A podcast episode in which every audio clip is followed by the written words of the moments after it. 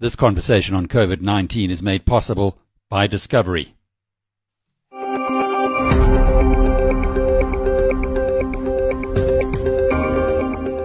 Hello, I'm Alec Hogg, and welcome to episode 17 of Inside COVID 19. Coming up, some practical advice on why it is a really good idea to eat properly during lockdown.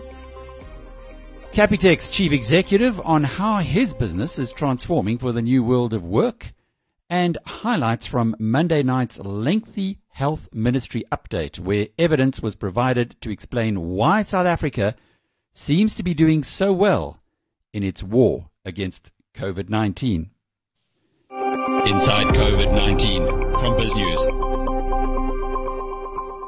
First, in the COVID-19 headlines today, will total deaths worldwide from the virus pushed above 122,000 Tuesday, with confirmed global infections now at 2 million. South Africa's confirmed infections rose to 2,415, a daily increase of 6%, but it's also reflective of the rise from 73,000 to 87,000 tests. There are now 27 dead South Africans from the COVID-19 virus. The testing is about to be dramatically stepped up, with Business for South Africa announcing on Tuesday that around 25,000 tests a day will be conducted over the next two weeks, helping inform the authorities on what the next lockdown step should be. The organization also said that personal protection equipment worth 1.6 billion rand, mostly from China, will arrive in South Africa over the next fortnight.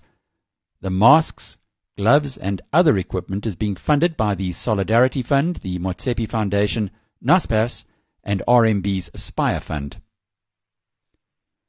It was a day of media briefings Tuesday with updates on South Africa's response to COVID-19. But a Business for South Africa, as mentioned earlier, provided a sobering scenario, though, of an economy which could contract, it says, by 10% this year, with 1 million people added to unemployment lines. We'll have some highlights on that for you tomorrow. The organization also called on all businesses to pay SME creditors in full by next Monday, the 20th of April. In its announcement today, the South African Reserve Bank provided a slightly better projection, with its best guess at economic growth suggesting a 6.8% contraction this year, and that helped inform the decision to cut interest rates by 100 basis points, a move rapidly followed on the lending rates charged by banks. The International Monetary Fund forecast that as a result of COVID-19, global economic activity will contract by 3% this year, and South Africa's by 5.8%, and that's in line with an expected 7.5% fall in Euroland, 6.5% in the UK, and 5.9% contraction in the US. At the massively disrupted Treasury Media Conference, Finance Minister Tito Mboweni said the country is now holding regular discussions on financial support with multilateral institutions and would be starting off with a $60 million loan from the IMF's COVID-19 relief program.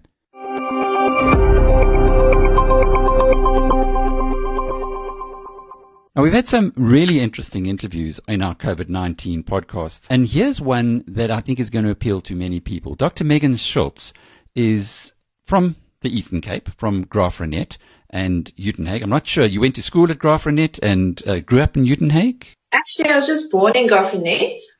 I moved over to Uitenhage when I was about three. So I grew up in Uitenhage, went to school there, uh, studied in Cape Town, and I live in PE now. Okay, and but you're from you're an Eastern Cape person, apart from the studying in Cape yes. Town part. And what I yes. found fascinating about your story is that you went into the townships to get some pretty unique insights. And this is interesting. South African scientists, or medics if you like as well, get exposed to very different things because of our socio-economic breakdown in the country. But you made some very interesting observations while you were you were serving in the township. Just take us through that story and what it led you to.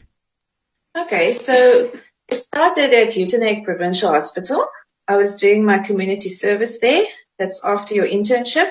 And I was seeing patients in the hospital as well as at some of the clinics in Uitenhage. And we started testing vitamin B12 in patients where we suspected there was something slightly off that we weren't quite getting a, a, a grip on. Uh, and we started noticing B12 deficiencies in very unexpected patients. Uh, so usually what we're taught at medical school uh, tends to be elderly patients, those with poor nutrition, vegetarian or vegan patients, etc. You can imagine what I mean.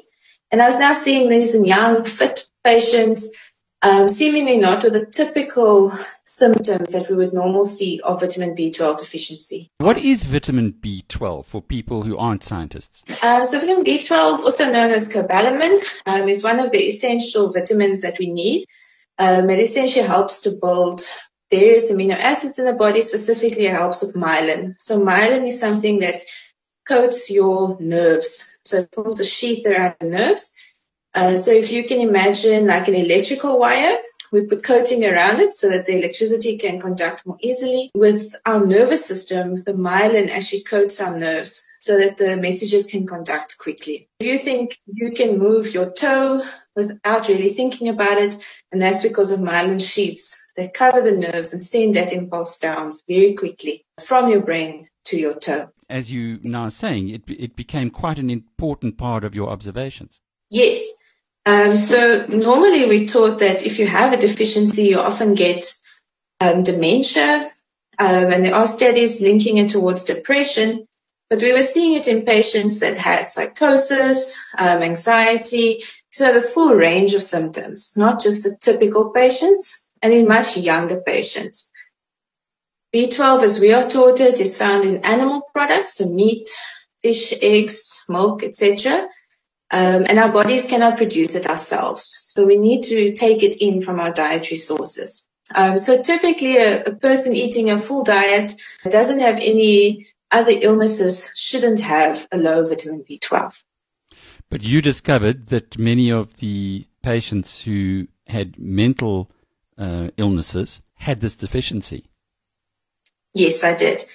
Um, and that's sort of where my study is going. So my study is still very much the first step of what needs to be a multi-stage study. where We were going to collect some data and then just sit and compare and see if there is any clinical correlation with our patients. The problem is we're not sure is the B12 deficiency causing the mental illness or is the mental illness causing the person not to eat well enough or is this just a global thing or, you know, in our region that most people are deficient and it just so happens that I'm only seeing the ones with mental illness. So in the future, we'd have to compare the data I get from data from other departments and other wards as well to see if it compares to the other patients. Megan, but bringing it to COVID-19 and the need now for proper nutrition, from what you've said, you might not get mentally ill, but you might well get depressed or, or something along those lines.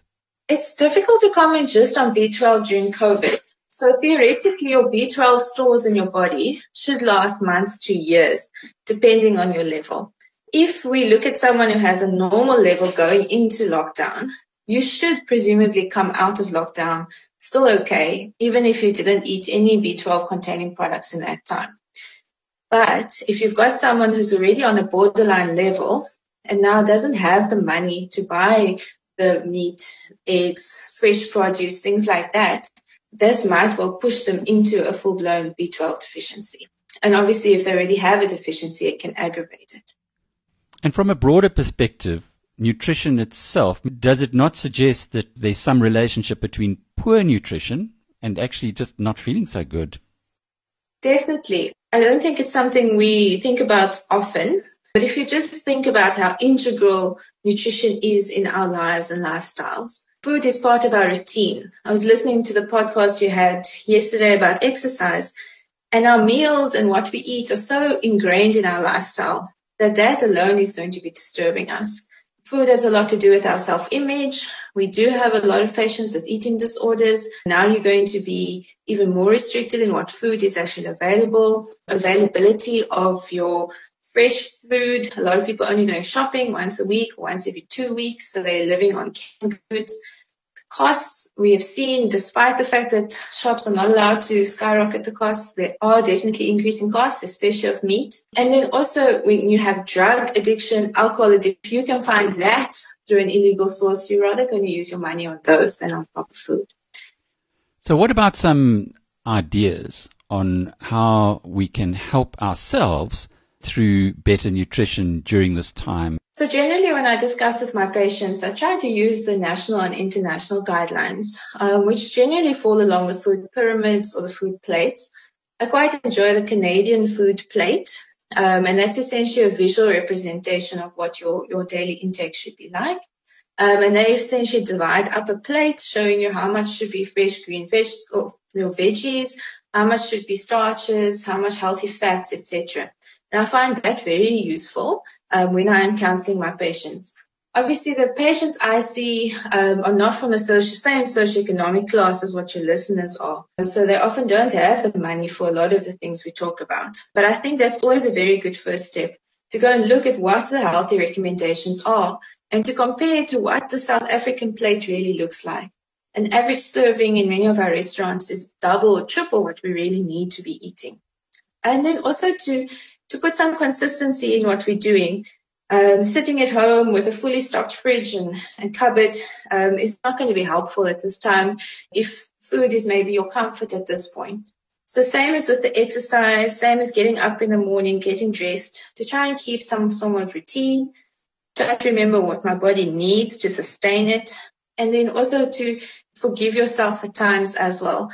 This isn't the time that you need to be worrying about your figure as much as surviving this, giving yourself a little bit of a break, um, and being kind to yourself and reaching out when you realize that you cannot actually cope. So nutrition on its own isn't going to prevent or cause anything specific, but it needs to be seen as part of the full picture and not be forgotten.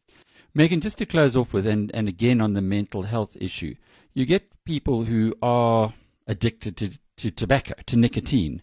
They're not yes. allowed to buy cigarettes anymore. You get people who are addicted to alcohol, uh, or they might need to yes. not, not even know it, but you're not allowed to buy alcohol anymore. Have you got any suggestions apart from just stop drinking and stop smoking? It is something that's very difficult. Um, there have been a few statements that came out, but nothing that Department of Health has responded to yet.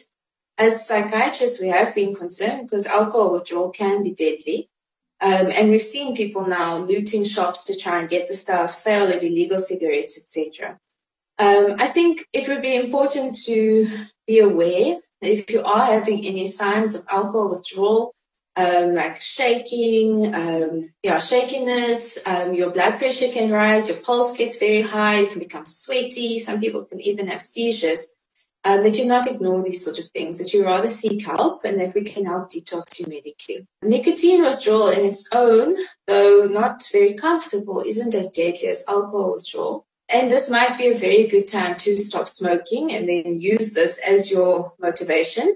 There are nicotine replacements widely available from over-the-counter preparations to prescribed preparations that you can use. But then not to forget that psychotherapy is also very useful in both of these addictions. And although the rehab centers might not be open, a lot of psychologists are now offering psychotherapy via the telephone or Zoom or WhatsApp video call, etc.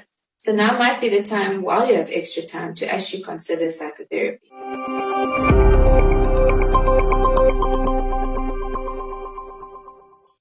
I caught up earlier today with Capitec's chief executive, Gerrie Fourie, whose business released its financial results for the year to end February. The full interview is on the BizNews radio channel, but in this clip we'll hear about the way that this innovative bank has implemented some radical transformation to stave off the impact of COVID-19. If you look at all the different scenarios, all the different companies that's built, I don't think there's anyone that's built this scenario. No, only Bill Gates He's the only one. yeah, so it's interesting to see how you react and what you do. Conference call. I seem to be spending my life on these. I'm sure you are as well. That I was on this morning was Business for South Africa, where they said that 60% of SMEs have already started retrenching. These are the guys who employ the bulk of the people in the economy. Presumably, they'd be employing the bulk of your clients as well. Maybe we need to look at this in two ways, starting off from the impact on your clients with retrenchment. And then secondly, Mercantile Bank is very heavily invested in entrepreneurs and, mm. uh, and, and in the SMEs as well. So you got a, you got a double, uh, two balls in the air there. How are you handling them? Yeah, I think, you know, the survey that I've seen and heard is that 53% is considering, the big difference between considering and have started. So I think a lot of people are thinking about uh, retrenchment. We haven't seen any uptick in our retrenchment applications of our 1.2 million clients. So it's business as usual. So that's telling me that the retrenchment hasn't taken place yet. And I, I think that is you know, the, the $1 million question. You've got the lockdown and will it be lifted? And if it's lifted, in what, what rules and regulations are going to be in play? And are we going to support um, the small business ban to survive? Uh, I've mentioned stats this morning. If they ask a thousand people, uh, business people, will your business survive in a three month period? 73% said over in three months lockdown, no a one month lockdown, 27% said no.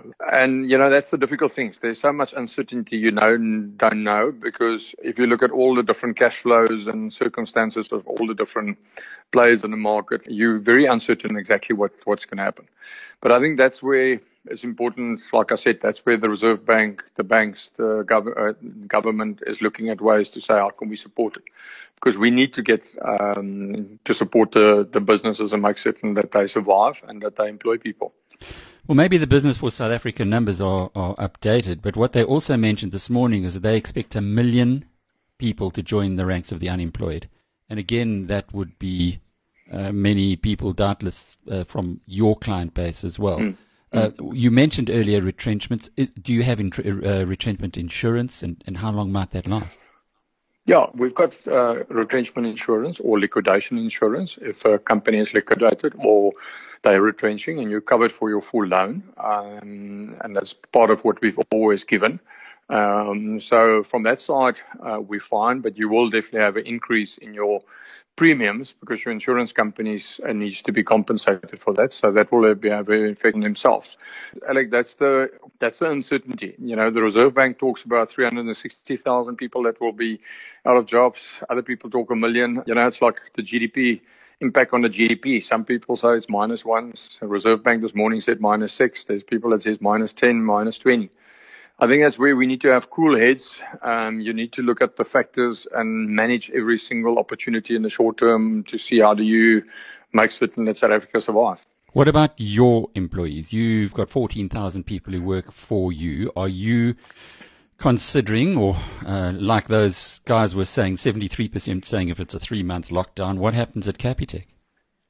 No, we're still fine. Um, you know, I said this morning that 50% of our branches are closed, um, and we're rotating the people are working on shift uh, on, on a shift basis. So a person will, if he doesn't work on a particular branch, he will work on shift uh, to relieve the pressure. And currently, we're still paying all our people when we don't see that changing. Um, so we're still positive that we can pay our suppliers, pay our rentals, and pay our employees. Um, so that is a focus and we'll try and maintain that. What's foot traffic been like in the branches that are open? No, the foot traffic has dropped tremendously because we've only got 50% uh, open. Um, we have uh, cut our hours from traditionally we were open from 8 till 6 and now we're only operating 9 to 4. But, you know, it's for me, again, that positive thing. Uh, we, um, about a week ago, we said and challenged and said, but how, how can we use our people in the branches? And we got a team together of seven, eight people and they've created magic, converting our branches into call centers. Um, we've got now 38 branches by Thursday. That's a call center and we should be up to 100 by the end of this week and hopefully all 800 by the next two to three weeks. And that what that does is that you can perform all the functions that you do in the, in the branch. You can perform, but you do it by by telephone. Um, so you can still sell, you can still do everything you've done, but you just do it over the telephone. And that was in preparation if we've got a very long uh, uh, lockdown. So yeah, uh, we've got a lot of plans um, to see how we can still continue using our people and making certain that for us, the most important is deliver on the service needs of our clients. You've got 852 branches. Half of them are closed. 425, call it. Uh, 38 of those already are now have now become call centers. Do the others, the other almost 400 of them, also become call centers? Yeah, the whole idea is that we can convert basically we're starting to see now with the 40 that's on and the 100 this week what volumes we can handle. Um, and if we can handle the volumes, and that's normally just tweaking on the IT side, if we can handle the volumes, we'll go up to all 850 branches. You know, the interesting thing is uh, our call center um, four weeks ago, I was in a meeting with the call centers and I challenged the people to say, can we work from home? Um, and the answer was no, we can't. And in a, in a 10 day period, We've converted, we've rented 2,500 laptops, um, set it up with our own technology. And bar 37 people uh, of the 1,200 people, all of them are working from home. And we've got the same throughput, same efficiencies, etc., etc. So it's a, a clear indication if you think differently and you change your thinking that you can do things completely different. Uh, and I think that's going to be the interesting thing uh, going forward, if you look at business in totality, um, the way we've done business in a traditional manner is going to change completely. Um, with a lot of more flexibility, different values, different focus areas, and I think that's where businesses will have to focus on to make certain that they can deliver on those needs. So, is it likely that you might keep these call centers? Yeah, um, you know, you've you've still got 14 million clients that's looking for assistance, but the question is now we've always struggled, for example, over peak periods to have enough staff. Now you can go into micro jobbing, so you can say to a person, but we will pay you from let's say one o'clock in the afternoon till five o'clock in the afternoon to perform a certain function for us and handle a certain amount of calls. So you create much more flexibility in, in the marketplace. And that's what I call micro jobbing. And if you look at our unemployment, it's a very nice opportunity to create work uh, for people, but you don't employ them for a full month, but you employ them for peak periods or specific areas where you've got needs. So, Gerrie, so far you haven't seen an impact on retrenchments or of the lockdown. We're, we're three weeks into it. We've got two more weeks to go. Are you anticipating, are you modeling that some of your clients are going to be struggling in May if the lockdown continues, i.e., if they don't have an income? Uh, for sure. Um, you know, I'll give you an example. Uh, we haven't seen an uptick in in retrenchments, but what we have seen is people that's looking for payment breaks or rescheduling where we're normally handling about two to 3,000 calls per day. We're handling 10 to 12,000 calls per day. So uh, there's a tremendous need for clients. I need sort of, um, and those volumes are coming through. So we're monitoring it. It's on the retrenchment side itself that we haven't seen, uh, and liquidation side that we haven't seen uh, uptick. But there's for sure uptick on people that's looking for for assistance and help over these difficult times. And is the Reserve Bank able to help you so that you can help those clients? Yeah, I think that's the, one of the good things that the Reserve Bank has, has done. They brought out a regulation whereby if you give a payment break, uh, it's not seen as distress so you don't need additional capital for that. Um, so that is helping us quite a lot to be able to give those relief measurements. Because normally, if you've done it in normal circumstances, um, you would have had to hold extra capital for that. So yeah, I think that's that's where the Reserve Bank has done extremely well. But it sounds like it's being pretty well coordinated. Yeah, uh, I think that's the nice thing about. Um, you know, BASA, we're getting together weekly. Uh, with the Reserve Bank, we're getting together on a weekly basis with uh, Treasury, we're getting together on a weekly basis. So it's the one thing about South Africa, you know, when the chips are down, people are getting together and, and we're working together. Um, so I think from that side, it's positive. Where normally to get a regulation, getting getting it out takes two to three, four months. In these circumstances, was, was a day, day and a half, two days. So um, that shows it can be done.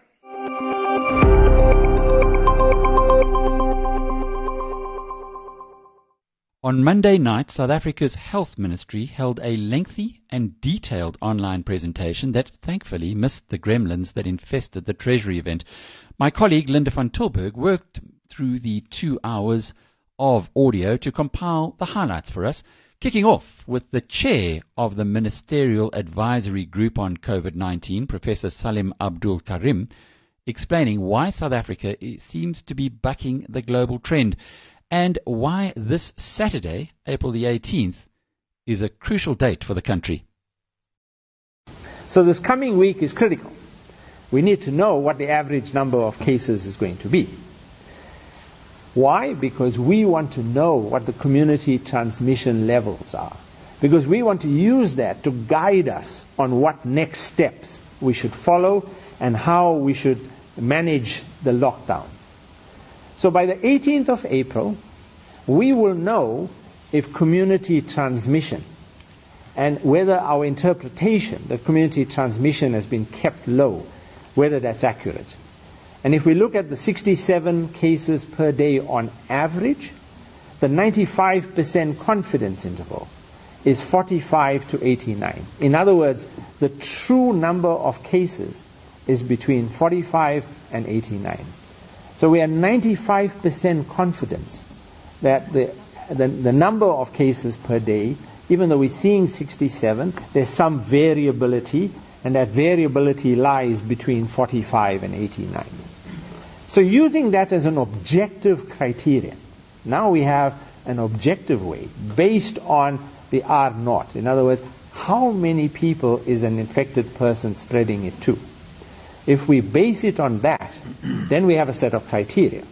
If the average number of daily cases, and we have to exclude active screening because that's, a, that's not comparing apples and apples, but if we look at just the passive cases between the 10th and the 16th of April, and if we see 90 or more cases on average between the 10th and 16th of April, then we need to continue the lockdown. And the reason, put very simply, is that the average number of cases per day is going up. So the R naught is going above 1. And we don't want that. We want to keep R naught at 1 or lower. If we're seeing a uh, number of cases between 45 and 89, then we are in the same region as 67, right, within the margin of error. And there we want to use our community prevalence. What is the active case finding telling us? And if that active case finding has a, has a screening to, uh, positivity to screening ratio that is above 1 in a thousand, then we continue the lockdown. If it's below 1 in a thousand, then we can ease the lockdown. Similarly, if the absolute number of cases is 44 or lower, we can ease the lockdown because it tells us R naught is less than 1. So you can see that using epidemiological criteria, we create a set of a clear approach as to how to deal with the lockdown. Now you must expect that there will be large daily variations, right? Because you know just the way the timing of the lab tests and so on. So you will see that, and you will see some large numbers, some small numbers. Don't let that bother you. You have to look at it over a period of time, and so that's why we look at a whole week at a time, and we compare weeks with weeks, so that we're comparing apples with apples. We know that if we end the lockdown and we end it abruptly, we may run the risk of undoing all of the effort and the benefit we've achieved. Because then we'll be putting high risk and low risk people together, traveling in the same buses, taxis, trains. We have to do something about that. We have to avoid that situation. And so we need to think about and plan for a systematic easing of the lockdown, starting with transport hubs and then working our way down from the lowest risk to the highest risk. Professor Karim also said the South African epidemic's trajectory was unique in that the curve appears to differ from other countries and the plateau at low levels is a genuine effect and not due to a lack of testing. So, why is South Africa not on the expected COVID epidemic trajectory. Next slide. I've chosen to compare South Africa with the UK just because for the first two weeks or so, the number of new cases we had in South Africa was virtually the same as the number of cases that we saw in the UK. In other words, in the initial period, the new cases in each of our countries at that point after we reached 100 cases was very similar. Suddenly, on the 26th of March, our line chooses not to continue the same upward trajectory that you see in the UK. That's not to say that our two countries are comparable, but certainly the initial trajectory of these two epidemics was similar. So what happened on the 26th of March was that we saw that as the numbers declined and became stable, the line sort of flattens out. And that's the difference between the two traje- trajectories that you see. Next slide. Is that unique to the UK? Well, let's compare the South African line. And you can see again in the black, there's this little line that looks like a sort of uh, a knuckle, where it goes up sharply and then takes a turn, and then it flattens out. If you look at that line and you compare it to a range of different countries, and I've chosen here to compare it against the US, the UK, Italy, China, it gives you some sense that every one of these countries, when they get into that upward incline where we see that exponential line, it simply keeps going. Not a single country that we have seen has this kind of turn. I've also compared our epidemic curve to some of the most successful countries, countries that have been able to make quite a marked impact on the growth of the epidemic. And those in particular, South Korea and Japan and Singapore. So when you compare our epidemic, you can see that Singapore was able to make an early impact and to create a much more steady growth in their epidemic.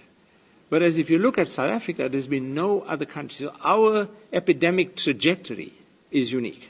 No other country has reached that point and has been able to reach a stage where you get that kind of plateau. So why is South Africa different? Why is it that our new cases declined and have reached a plateau? Well, there's three possible reasons. The first, is it that we're just testing less? Is it that we're just not doing enough tests and that's why we're just seeing fewer cases. Is it that we actually are still doing a lot of tests, but we're doing them mainly in the private sector and not in the public sector? And so we're not getting a sense of what the epidemic is doing in our poorer communities that don't have medical aid. Or the third possible explanation is, is this reduction genuine? What's the likelihood that it's genuine and that it's due to the interventions that we have implemented? Next slide. So in this slide, I'm showing you on the left-hand side, this is a graph of the number of tests that are being done in the public and private sectors combined. What do you see in that? You see that over the two weeks in which we saw the South African epidemic go into a sort of plateau phase, what we see is a continual increase in the number of tests that are being undertaken. So it's certainly that we didn't do much fewer tests. In fact, the overall numbers of tests have steadily increased in the last two weeks. so that eliminates that, or it, it reduces the likelihood that it's just simply a problem of lack of testing. Lack of testing may be a contributor, but it's certainly not a dominant one. So are we not testing the poorer communities? Well, if we look on the right hand side, that's the, the daily number of tests that are being done by the NHLS. The NHLS is the public part of the laboratory service. And so all of our poorer communities without medical aid will be coming to the NHLS for their testing. And what do you see? Just at the time that you saw the plateau in the South African trajectory, is the point at which the NHLS sharply increased the number of tests that it's doing. And we've seen that steady increase in the number of tests in the NHLS. So it's not because we're not testing in, in, the, in the townships and the communities. It, it simply it has to be a third explanation. So it's unlikely due to a lack of testing. It's unli- or decline in testing. It's unlikely to be due to the fact that we're not testing in the, uh, the communities, the poorer communities. So it, it's most likely to be due to some genuine effect. So let's look at that. And it, it's not something we can say definitively, but we can say that that's the likely situation. So our COVID-19 cases have declined over the two weeks, while the NHLS test numbers have increased and while testing in people in communities without medical aid has increased. We still need to do more in terms of testing, but certainly what we have seen is an increase. Professor Karim said although South Africa has managed to buy time, it would not be able to escape the worst of the pandemic. But one of the advantages it does have above the rest of the world is an army of active community workers. So what's next? What we would hope for, that the number of new cases will steadily decline and disappear, and that's the end of the story. I'm sorry to tell you that that's very unlikely. The more likely scenario is on the top right-hand corner. And that is that what we've managed to do is to stem community transmission.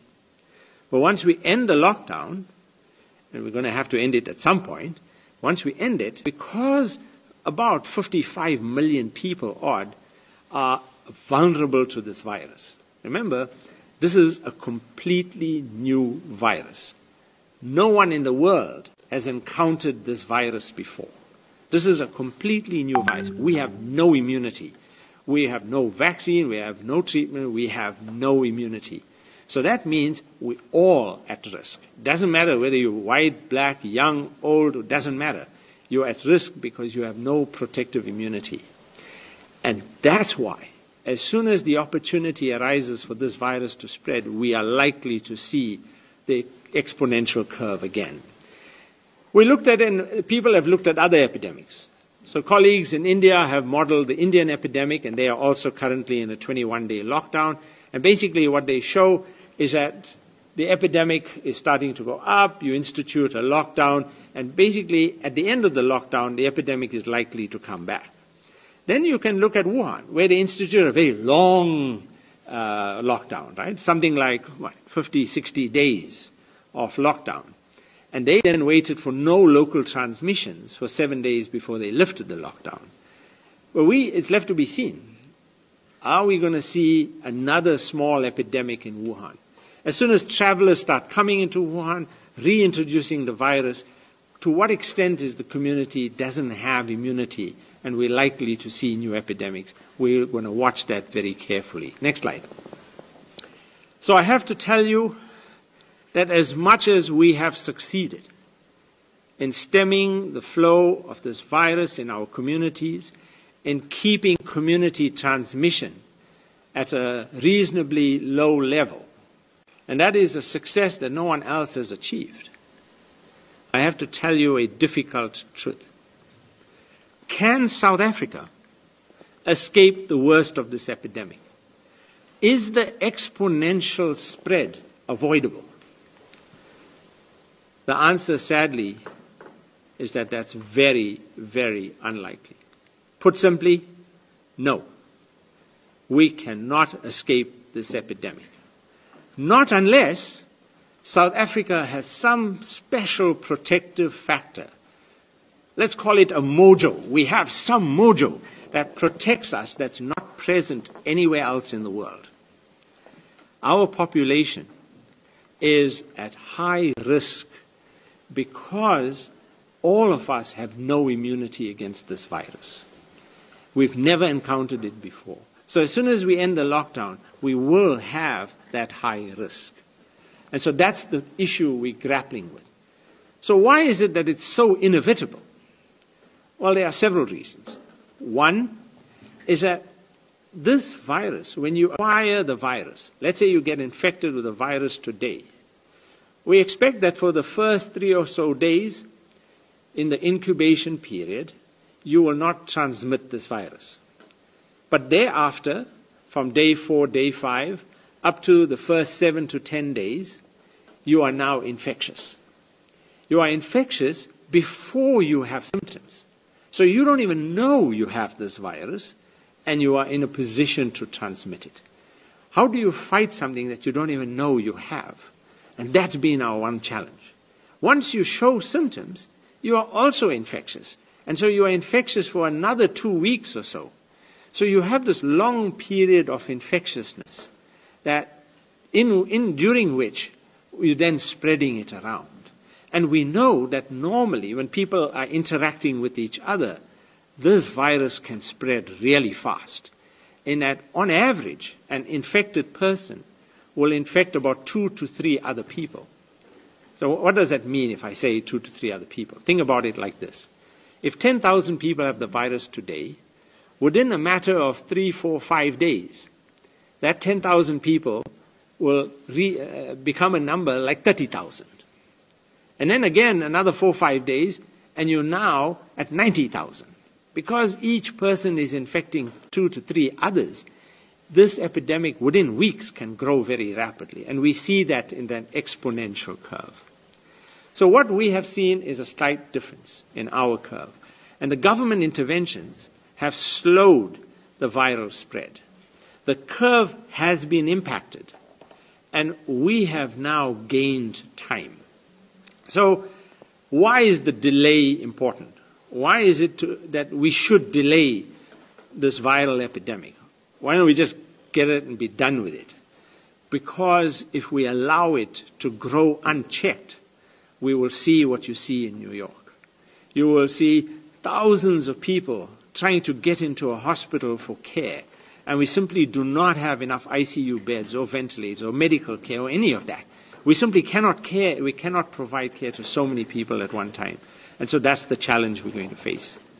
So we have time to flatten the curve, and South Africa has a unique component to its response. And that's quite important that when you talk about how do you tackle this virus, every other country has simply had to wait. They saw these cases coming into the hospital, and that's how they recognized they had an epidemic. In South Africa, we've chosen to go a different route. We've chosen to be proactive. We've chosen to go out there and do active case finding. We're not going to wait till they come to the hospital sick. We're going to go into the community. We're going to find them before they get to a hospital. And only South Africa has done that because every other country, before they knew it, the epidemic was on top of them. Because we've had time, we now have, as you heard from the Minister of Health, we have over 28,000 community healthcare workers going house to house in our most vulnerable communities, screening them and referring them for testing so that we can find the new cases. Now let's close this episode with today's Darwin Award for the day's dumbest press conference question and Professor Karim's suitable response. Closed off, Minister. There is a question um, that has been asked to say, is the minister a medical doctor? I can provide confirmatory proof that Dr. Zweli Mkhize is a genuine doctor because he was in medical school the same time that I was. And he and uh, his wife, Dr. May Mashego Mkhize, were in the class ahead of me. And he was uh, the president of the SRC when I was uh, in the SRC as a young medical student. So he, I, can, I can vouch that he did qualify in medicine, and I can vouch that he did qualify in student politics.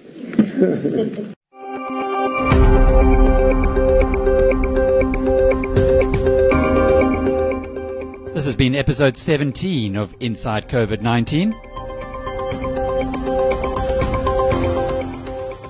I'm Alec Hogg. Until tomorrow, cheerio.